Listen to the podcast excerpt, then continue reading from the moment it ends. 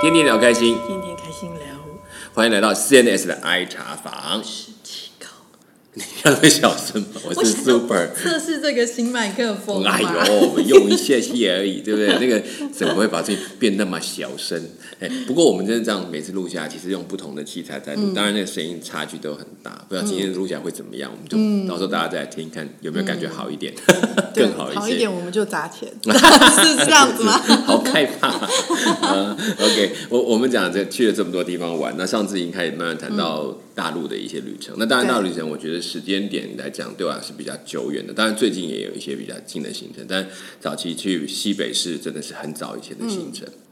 那我也说，在那边我碰到了那群，就是有碰到外国人，人家都认为我是导游，真的夫妻，对对对对，那真的是那时候我说那个小女孩被我说一直骂着我是骗子的那个，就是她真的一直以为我是导游，然后真的觉得说我将来很有前途，因为我会看他们用英文讲话，所以她会想更多人是你是这样，对对对，就没想到就马上就被拆穿了。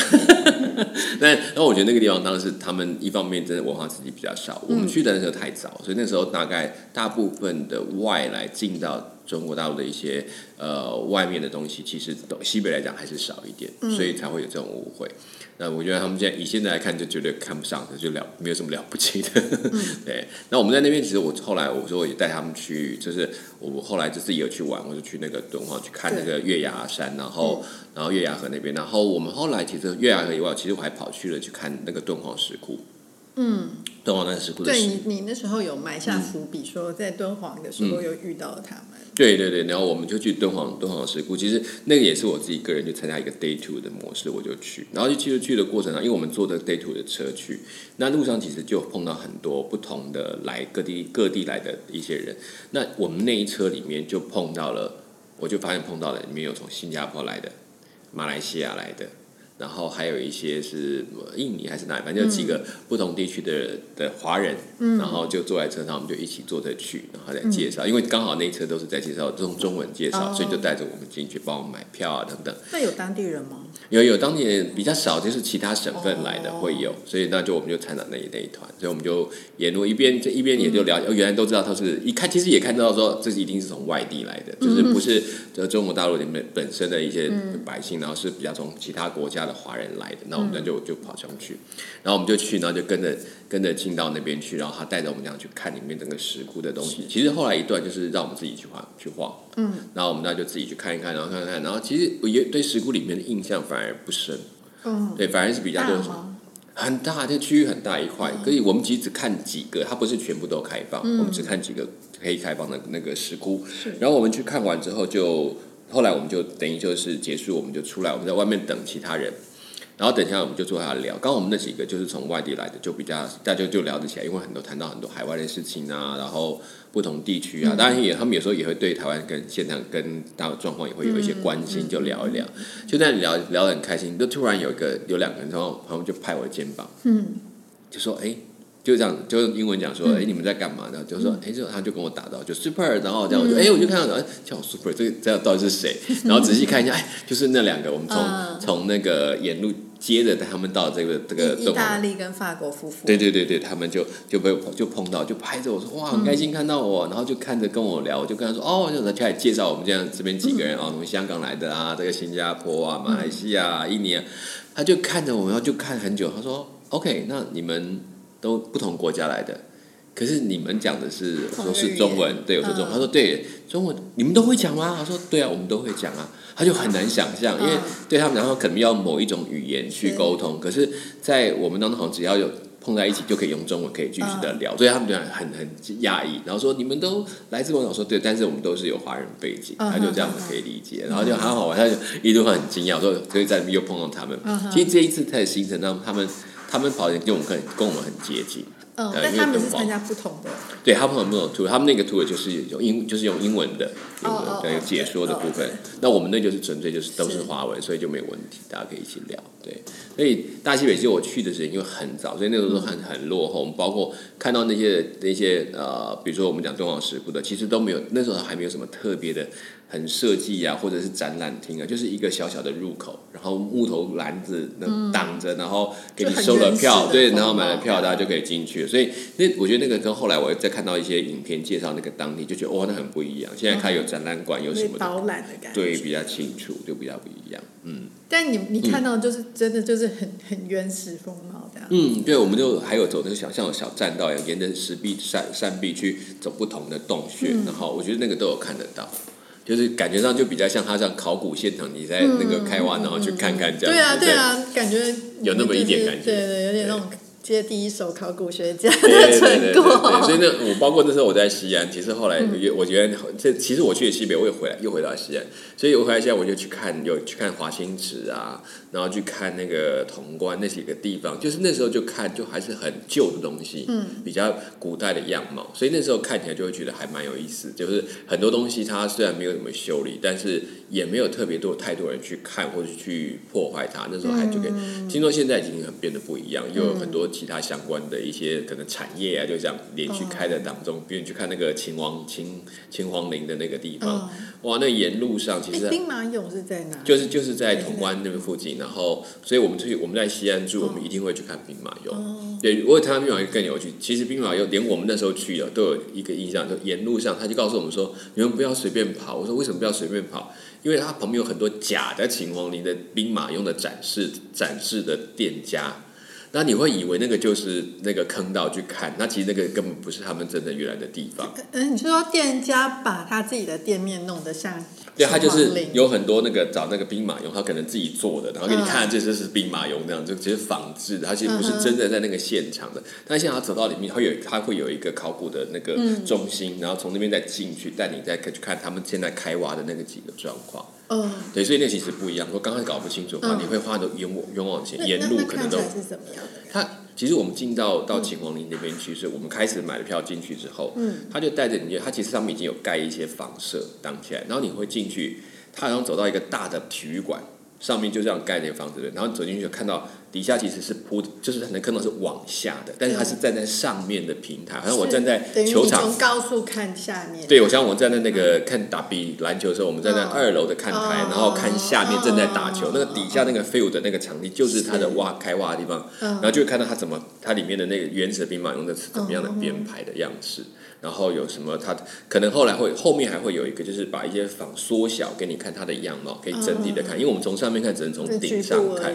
对，那看起来还觉得那时候的人好像还蛮高大的，这种感觉就那个兵马俑，然后看起来真的是蛮高的。对，然后它的地方真的很大。我们其实只去几个坑，就是它只有有几个区域它同意打开，但是有些还在挖，它就暂时没有开放。所以我们大家光看那几个就觉得哇。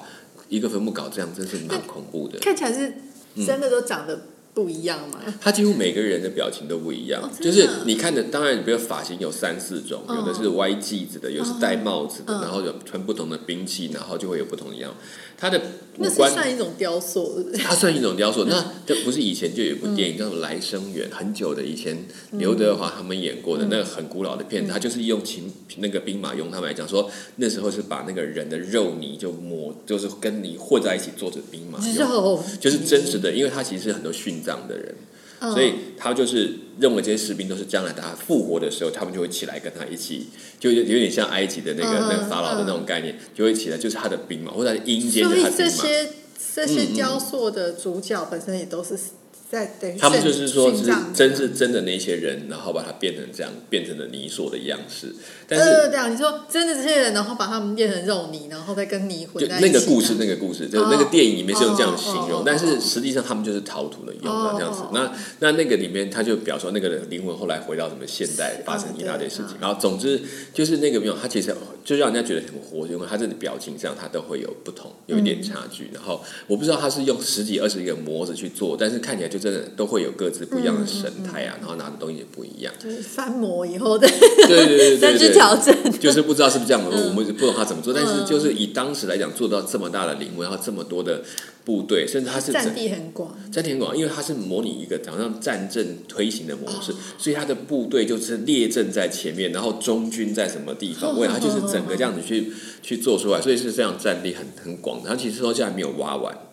我真的、对，我们也搞不清。那其实，在整个我记得在西安里面有很多的陵墓，我们都有去看。那大部分都只能看到外观，那这个部分是真的有进到它的那个已经开挖的部分来看。到那都没有挖完，那他们做是做多久？不晓得，所以我就说那个时间大概在历史地来是十几年、20年这样去做的。那这个其实陵墓的开挖，你讲10几20年，其实不算了不起。因为如果你看法老的那个更不得了，他开始当君王开始就已经在准备陵墓了，对，30年50年也都发生过。那个也算他们的一个那个历史上的一个角色定位、攻击的一个。没错，所以就随着他自己的王权可能越大，那个陵墓的改变或者是扩大就更大，所以都是这样。这很奇妙哎，你想不出来为什么会死？我想不出来啊！对，我觉得很正，因为我们人太微小了，我们不能理解这种君王们的思维。对，甚至我记得在以前倪匡的小说，甚至是把这个秦皇陵里面也做了一个故事的段落，就其中有一段是他进到秦皇陵的里面，它的里面有一个真实的山，就是它的统御的大地的这个山水的立体的那个景象，然后立体的地图，所以有山有水，那里面的水就是用水银的，可以在里面流动的，然后就是整个的地图就在他面前这样展开，就想哇，连古代都可以这么厉害的工艺水平，对，哦，所以这个就是当然我当然看这些，我觉得哇很精彩，可是也会觉得啊，这样耗多少的人力，就像你讲的，你其实有多少人其实就死在这里面，因为他们殉葬嘛，然后又有很多的。那甚至嫔妃那些是真的都死在里面，那就是这样的一个过程。我就看到那个陵墓，所以其实我对陵墓的印象就是，我就会去看，当然觉得那个古代工程很伟大，但是我觉得我没有那么喜欢。我其实会觉得看着会很多哀伤的东西是在里面的，就是这后面有多少赔偿的东西在这里面，对，代价。对啊，那其实讲到那个建筑，我觉得会顺便提到，我在其实从西安从敦煌回到西安的路上，经过有一个城叫张掖。好，这你看你一脸疑惑就知道，国中地理有提到啊，我的国中地理有提到，叫河西四郡，其中有一个郡，张掖、酒泉、武威、敦煌。那酒泉我知道，因为有酒泉街。好，对，是有酒泉街没有错，但是此酒泉非此酒泉。然后反正总之呢，我就经过到张掖那个城。那张掖那个城是我第一次在那里看到冰屑。冰屑是什么？就是我们讲下雪最开始的时候，很细很细的那个东西叫冰屑。那个冰屑就很细细小小白白，看不出来的东西。那也是我第一次接触所谓的下雪这件事情，因为我在那边，我去到张掖的时候，大概是他们的10月初，然后住在张掖的那一天晚上，因为我们回程有在那边停一晚，停一晚呢，我们当天就是在那里，然后我到的那一天，我们就去吃了麻辣锅，我第一次的麻辣锅，什么口味的啊？好，他说是麻辣锅，但是跟我后来看到的完全都不一样，真的不一样，它整锅是黑的。我们讲是红的，还是黑的，或者是红的发黑那种，就是。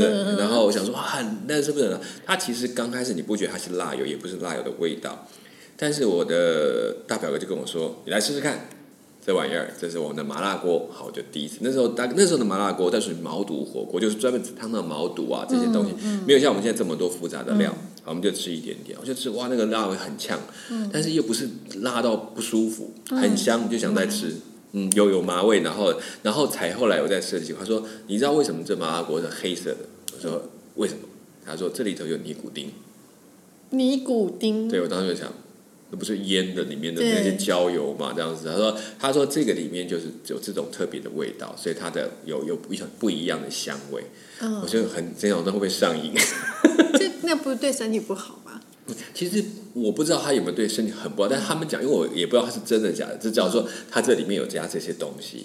那我们觉得也吃都吃了，也没让他想太多。不过后来真的也没什么其他的感觉，但是真的觉得那个辣味是很特别的一个香味出来。对，然后我觉得他们吃的第一次麻辣锅，那也讲第一次碰到冰蟹，就是那天吃完，第二天一早他们还要去谈生意。我没事，我自己出去玩。那我自己才能出去玩，我就是当地。要去，他们带我说应该带我去那个古城，张掖的古城，就是因为这四郡里面都是有这个住房的单位，所以以前都有古城。他说应该去看古城，我说好，我就想办法，就去问了半天。我就随便找了一个，就路上有那种计程摩托车，应该是私营的，就是说，他就说，我带你去啊，多少钱这样子，就谈一个价钱，他就带我去。那我到那边，因为其实我不知道大陆的冬天，头一次出门，搞不清楚大陆冬天有多冷，搞不清楚。那时候我就想，我是穿里面一个长袖的 T 恤，外面一个薄薄的外套，我想就够了。结果那天早上穿超冷，你又坐摩托车，对，然后我又穿上，然后坐着摩托车，说没关系，我也不怕冷，他就这样子骑的，他那车飙起来之后，我就发现，我是个汉子，我是个没脑的汉子，所以就研究哇，他就真的骑着是带我从这个市区就一直冲到，他自己本身是穿什么？他其实我看到他我就闪，他穿的是那种厚厚的毛绒外套，然后里面是棉袄的那种，对，就是当时没有那种功能衣，他们穿就是那种皮衣，然后里面其实还有在穿那个夹棉袄在里头，所以那个其实很暖。他就看着我笑一笑，我就坐上去，所以一路上还没多说话，反正你也没多带衣服。没有啊，根本没想到我的包包一小包就出门了。啊、他们说你好厉害啊，好会旅行哦，带这么一点是根本搞不清楚状况，好不好？带家可能就是会感冒。对，后来就真的就去，哇，真的很冷，我就躲在后面死命的撑着这样子，然后大概10几20分钟，他到了那个古城，他到了古城边。我去的那时候，因为我真的说那时候其实真的没有太多观光客，大概也是这个时节不适合，所以因为会冷，所以没有想到很多人。他在整个城墙的外头有几个小的摊子，卖什么？他只卖大碗茶，就是你在大陆会碰到，他就在路边，他有个热开始在烧，然后他就每个有茶盏放在你面前啊，你要他就帮你加水，里面已经放好茶叶，就是热茶的，对，他就放好热茶，但是呢，有时候会放红枣。在里头，因为暖身体，他就放红枣，所以我去那边喝那个大概就是这个样子。我就看到我们就是在那个要进去之前，在城门口那边有很多的这种小摊，大概，但是那天只剩2摊，其实应该更多，就是2摊。然后我就到了，我想说先来我就先去玩，我就先去看看张燕。你没有先喝暖一下身体？不能示弱。我一看就说你冷不冷？我说没有。对吧？逞强。对，一下来就觉得可能很好很多，就觉得啊没有关系，这样子再去先去看看。然后我就真的就买了个票就进到那个城就去逛。OK， 这里面其实后来才知道，原来在这里面有一个很早的传说，因为张掖在建成的时候，当时的将领是很厉害的一个数学家的概念，就是他很会，他对几何对什么都要有概念。可是中国数学我一直都不理解他们怎么，但他们真的有一套计算跟工程的概念。所以当初他们在建这个城的时候，就有人为了当时的皇帝就挑战他说：“你这么厉害，我就考给你看看。你就告诉我，他就说我要需要多少砖块盖这个城。”然后呢，他就说了多少数字，很精确的到个位数都很清楚。然后呢，那个皇帝觉得不太相信，说这家伙讲大话，他就偷偷多塞了一块砖在里面，在那个他所要的砖块的里面，他就盖完到最后，果然剩下那一块砖。哇！所以他们就把它放在城墙里面有一个地方，就摆一个位置，就放那一块砖，然后纪念这个将军当初在这里建成的过程，他的一个这么用心跟精细的计算，的表示他真的是很厉害，做出来所以就是个嗨 C 的人。对。真的，我就想说，古代可以算得这么精确吗？我都很难想象。但是你就有很多古时候他们做得到的事情，是连我们今天用电脑做半天才做出来的。用很多仪器辅助。对，然后他们就可以做到。所以有一些真的很厉害的人，让你也很难想象他怎么会那么厉害。好 ，OK。所以就是在张掖是我那一天，然后那天逛完就说，我说在冷，对不对？天气在冷。我本来想，我刚坐车已经够冷了。应该不是，我大概逛城墙逛了一半，我感觉更冷。为什么？我就问他，觉得好冷。我说怎么会这么冷啊？然后应该是感冒了吧？而且我当时还想是感冒，因为我牙齿开始打颤，我想说怎么会这样？气温突然降。对，然后讲话就抖抖抖抖抖这样，然后可是有忍耐啊，已经穿了外套，觉得应该够暖了。结果过了一会儿，我就在走到这样，突然看到天空中有点白白的，这样下下来。然后那时候因为我没有看过雪，不知道。然后可是是下雨吗？因为很细。可是又有一点颜色，因为雨看上去雨是透明的，它是有一点白白这样子，然后很细这样飘下来，跟我想象的雪一块一块这样看不出来，它就这样一下，我就看了很久，突然旁边有人这样走过来说：“哎，下冰屑了。”我在啊，冰屑，我就想起以前在读书里面就有提到说，就是在下雪最开始的时候会下冰屑，我说啊，这就是冰屑，我就在那里突然觉得不怎么冷，但是一直看。好漂亮哦，就是那个白白的，然后就落在你身上，它你就不见了，因为它就变成水。然后我就觉得哇，好舒服。看了有不到10分钟，开始，好冷，好冷，我不行。前面被那个美景吸引了，真的觉得。表示它已经到0下了，它到0度。大概我没有看不到温度，他们说一定要到0度才会出现这个，所以就有时看看。你在0度的地方只有穿薄外套。我当时就想说，真的是不知死活。好，反正总之看，我就努力的还是在看吧，我要看的看完。但其实快冷的不行。那其实我跟那个司机已经约了，说我大概多久以后要走。那我想他，可是我时间还没有，其实我到那时间大概才跑了大概1小时，还有半个多小时他才会出现。可是我已经快冷的不行了，我就像已经看了几遍，他都没有地方可以遮蔽的、啊。对，他就没有地方，他就是一个古城。所以那时候我说我那时候去是，他没有为观光客设计很多那种地方，他就是你就去看，那有几个点，就像我刚才看到那一块砖，其实他就是这样由着你看。可我只记得那时候在那个城墙上面看着那种所谓塞外的景象，我是真的很震撼，就看到那样一整面，你真的看不到边。然后就是旷野，就想到我们当他在开车的时候，我说一路上那个同样的景象看几天几夜那种感觉，我说就是那个感觉。你要每天这样站在这里，是那个守城的关，不知道什么感觉。他在世界的尽头，然后就这样，我就觉得看着，然后当然还是到最后趋于现实，还是很冷，还是赶快下来，赶快去喝大碗茶。对对对，我下来真的后来，因为实在是他还没有到，我想说。不行了，那我怎么办呢？我就去喝那个大碗茶，我就一碗热腾腾，对，好舒服、哦，身体，对对对，他也看着我知道我冷，我说加油，我喝一碗的话还要水吧，再加，就是再回冲的，他其实不用再加钱，加水是不用再加，就是那一桶去泡，对，就是去泡，然后就这样喝，然后一直喝到那个司机来了，然后他骑着摩托车，然后看穿着厚厚的衣服，戴着手套，然后就觉得好像你可以脱一点给我穿，反正他在前面挡风、啊，对，然后就说哇，他说哎不得了，你很幸运啊，来了碰到我们第一场这个冰雪就吓到，我说对啊，我从没有看过这个景象，就这样看的，然后就上车，那这一趟回程就更冷了。但是而且那个扑面就是那个冰屑是会打到脸上，它就特别有感觉，那个比我们一般下雨那个冰凉还要凉，然后有点刺痛这样子。而且大家没有知道为什么他们看到，比如说我看西藏的朋友，或者是新疆朋友，然后脸上2块红红的，对，他说其实那就是吹的。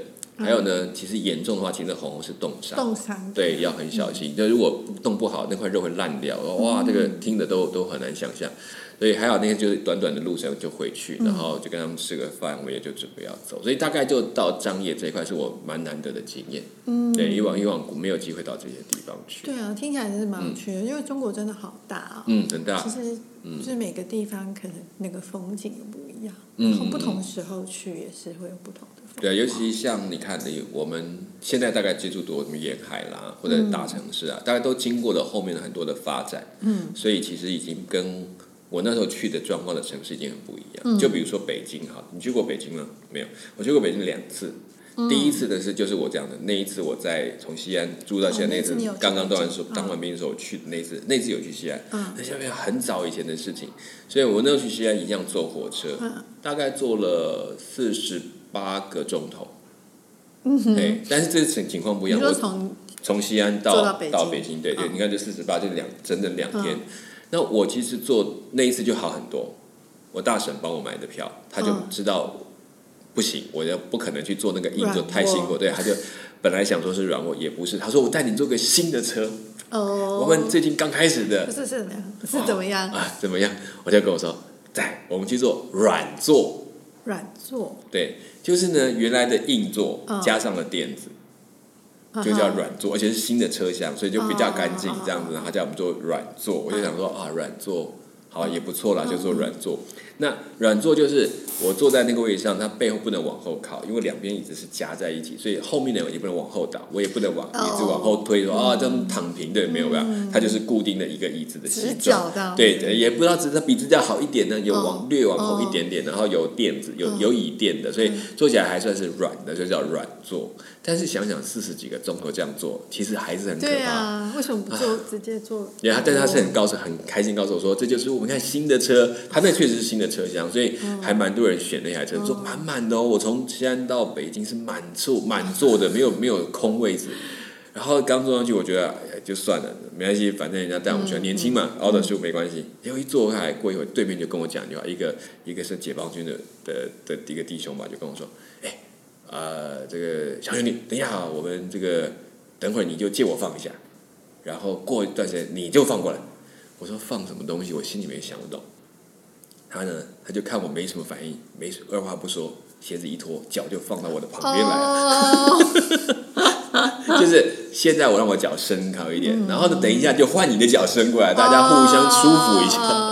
样子就玩整个傻眼。好，我懂了。对对对，其实就是，但是这种叫他们就这种旅程，就发现整车然后就变得像朋友一样，然后这边分一点考题这样子，很长的旅程，对对，所以在车上大家会分那个零食啊，哦，真的、啊，对，就像我们可能会游览车，你知道，我们出去玩，那我这边有牛肉干，要不要？然后就这样分。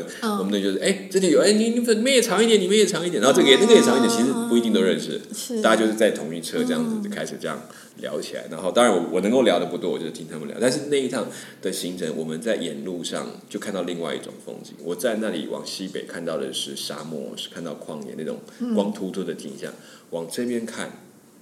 过了那个过了河套出去，往山西再往走，一路上看到就是草原。哦，哇，一片一片，就是整片这样子这样连过去。所以那时候我都在想，啊，我们到底走了多久？完全不知道。他就是现在到了哪里，看不出来，反正都是同样的景象。但当然，除了进了城市，就开始就不一样。我觉得那个是我另外一趟到北京的行程，可是那又很早去北京，所以早期的北京的长相，比较原来的形态的时候，其实我们现在听过什么外四环啊、北海这些，其实我们那当时都搞不太清楚。我们去到是在比较接近，就是我们讲以这个故宫，这个区域人民大会堂这个区域的往外扩的这个几个区域会看得到比较早期的样貌。比如说你听过有个地方叫王府井。王府井大街那个地方是以前他们很重要的一个商场的区域。可是以前呢，我第一次去的时候，其实王府井这条就是小小的一条巷子，但两边都是商家，然后最后的有一小段是整个是布棚搭起来的，就是我们讲摊贩拉起来，然后里面买很多的那种衣服啊、丝织品啊、什么秀水街，就接到那边去，什么丝织品啊、什么东西，很多人在里面买东西，然后我就去那边，有很多外国人来买。但是这里的外国人当时大部分都属于俄罗斯来的，然后他们来买都是买什么买丝的衣服，就整批买回去卖的那个，有点像跑单帮。然后好玩的事情是这样，我记得在那个休息站那时候就已经看到，我在那里走，然后听到后面人在吵架，应该不是吵架，是谈生意，听起来像吵架，听起来像吵架，就开始啊，价多少钱啊，然后讲的很道地那种。我回头一看，一个黑人跟那边的商家在打，两个人用北京腔，真的讲的你就不觉得看出来那个更不像外国人，就是他讲的声音就是个当地人哦，然后很会用那个话跟他讲，我想那个声音不要做成什么样子。我那时候都想，原来外国人都可以把中文讲得这么好。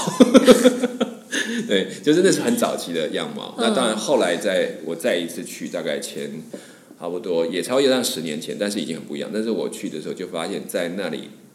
整个秀水街的那个还有那个王府井那一区块，其实变成百货公司那种形态，路也变得很大。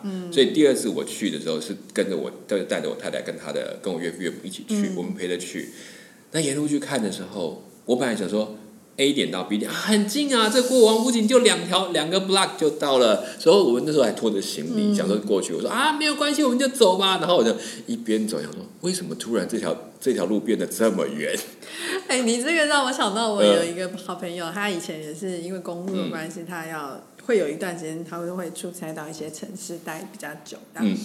然后他就说，北京真的很大。对。然后他就说，他有一次就是他订那个旅馆嘛，那他老板跟他一起，然后他想说啊，那他们旅馆附近有另外一家旅馆的早餐比较好吃，所以他想说，就比如说在他订的，他们住在35号，他可能想说在那个41号这边，对，就是有早餐比较好吃，所以他想说那就走过去就好了，对，就到早餐的时间，然后他就带着他老板要走，他说。怎么这个35号到41号走了20分钟还没走到？对，他老板就说到底要去哪里吃？真的，我那时候真的是，因为我忘记我第一次去的时候为什么会这么近。我说骑脚踏车，其实我已经骑了2个 block， 我都还没有搞清楚前走的可不一样。对，然后这次带了2大行李，然后这样子走上去。然后一直觉得，我一直很愤怒，说为什么不见了？怎么跑掉了？其实根本就没跑掉，是我自己忘记了。对，我觉得那个城市而且他们城市变化真的很大。对，但因为我自己也有听过，就是另外的朋友，他也是，他是算蛮早的时候，他们家就有些搬到因为是从乡的，所以有搬到北京住一两年之类。但他的。反正他的经验跟印象很不好。然后我说，可是我觉得北京感觉好像还蛮有趣的，因为我还没去过，蛮想去的。他说都是假的，他的古迹都是假的。他说他们那些都是假的，那个都是后来人在重新就是有点仿古这样把它改起来。他说那个之前全部都毁了，都坏了，那现在有的都是假的。我说哦，好。其实也没到都是假的，但是有不少当时为了把它恢复，可能他做的做法上没有那么的好看，就是没有那么精致，可能就造成了问题。还有早期其实故宫很多东西其实被掠夺的，所以它其实留下的大概建筑物是没有你还在，属于清朝时间后来整修的皇宫，所以还是有的看。然后但是有趣是，你如果在故宫里面走，有很多他在告诉你每一个东西的位置跟其实那需要有一些人告诉你会比较清楚，不然你光就是房子啊好大啊，那这样你就觉得好大，什么都很大，是真的。对，那后来我去看颐和园，什么都在北京看的。那我觉得在北京里面，我印象中我住在北京住了差不多6-7天。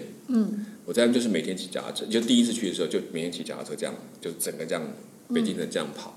可是那时候在跑的时候，比如说我去故宫去看，其实我从头走到尾，你如果只是用走的，大概40-50分钟就都不停下来，就这样走过去就可以让你走那么久，那就不要讲它里面那些细部要看，那要花多少时间。从头走过去，所以它没有很大吗？你就从紫禁城进去啊，我们进去，然后一直走到最后面的那个门出去的那个位置，这样子就是直走而已，光直走这样子。那个横向我还没有算，因为光这样子。那因为中间还有分好几径，然后这边的道路是只有给什么太监走，然后那边的，然后里面这样走，然后沿路然后这边的话，这个军官要那个这些大臣要下马，然后要开始怎么样走进去，然后我看他走。光走到那乾清宫或者那个到那个皇上那个太和殿要看要跟他们做开会的地方，你就觉得哇，那光那条路要走多远？然后想想看，如果下雪天，然后那些老臣，你就这样还要拖着脚步走进去，我就觉得哇，这是太可怕的地方。对，难怪他们那时候有一些大臣，如果皇帝对他特别好，御赐给他可以骑马进来，这种就是他们的特别的优惠。对，你光是走到你就觉得哇。快受不了！上班都要提早，因为要走很久。对，他们都是清晨就起来，怎么梳理打扮，然后这样去，然后到门口去排队等着要，因为要分队伍进去。宁愿早到，不能晚到。对，不然就是杀头大罪了。OK， 那这是在其实指定的看，就我后来有去看一些颐和园。然后也有在当地有一些小吃，不过这部分我可以慢慢来谈。我只记得当时最简单的一个小吃是我当时在路边我的早餐，早餐都是花1块钱人民币。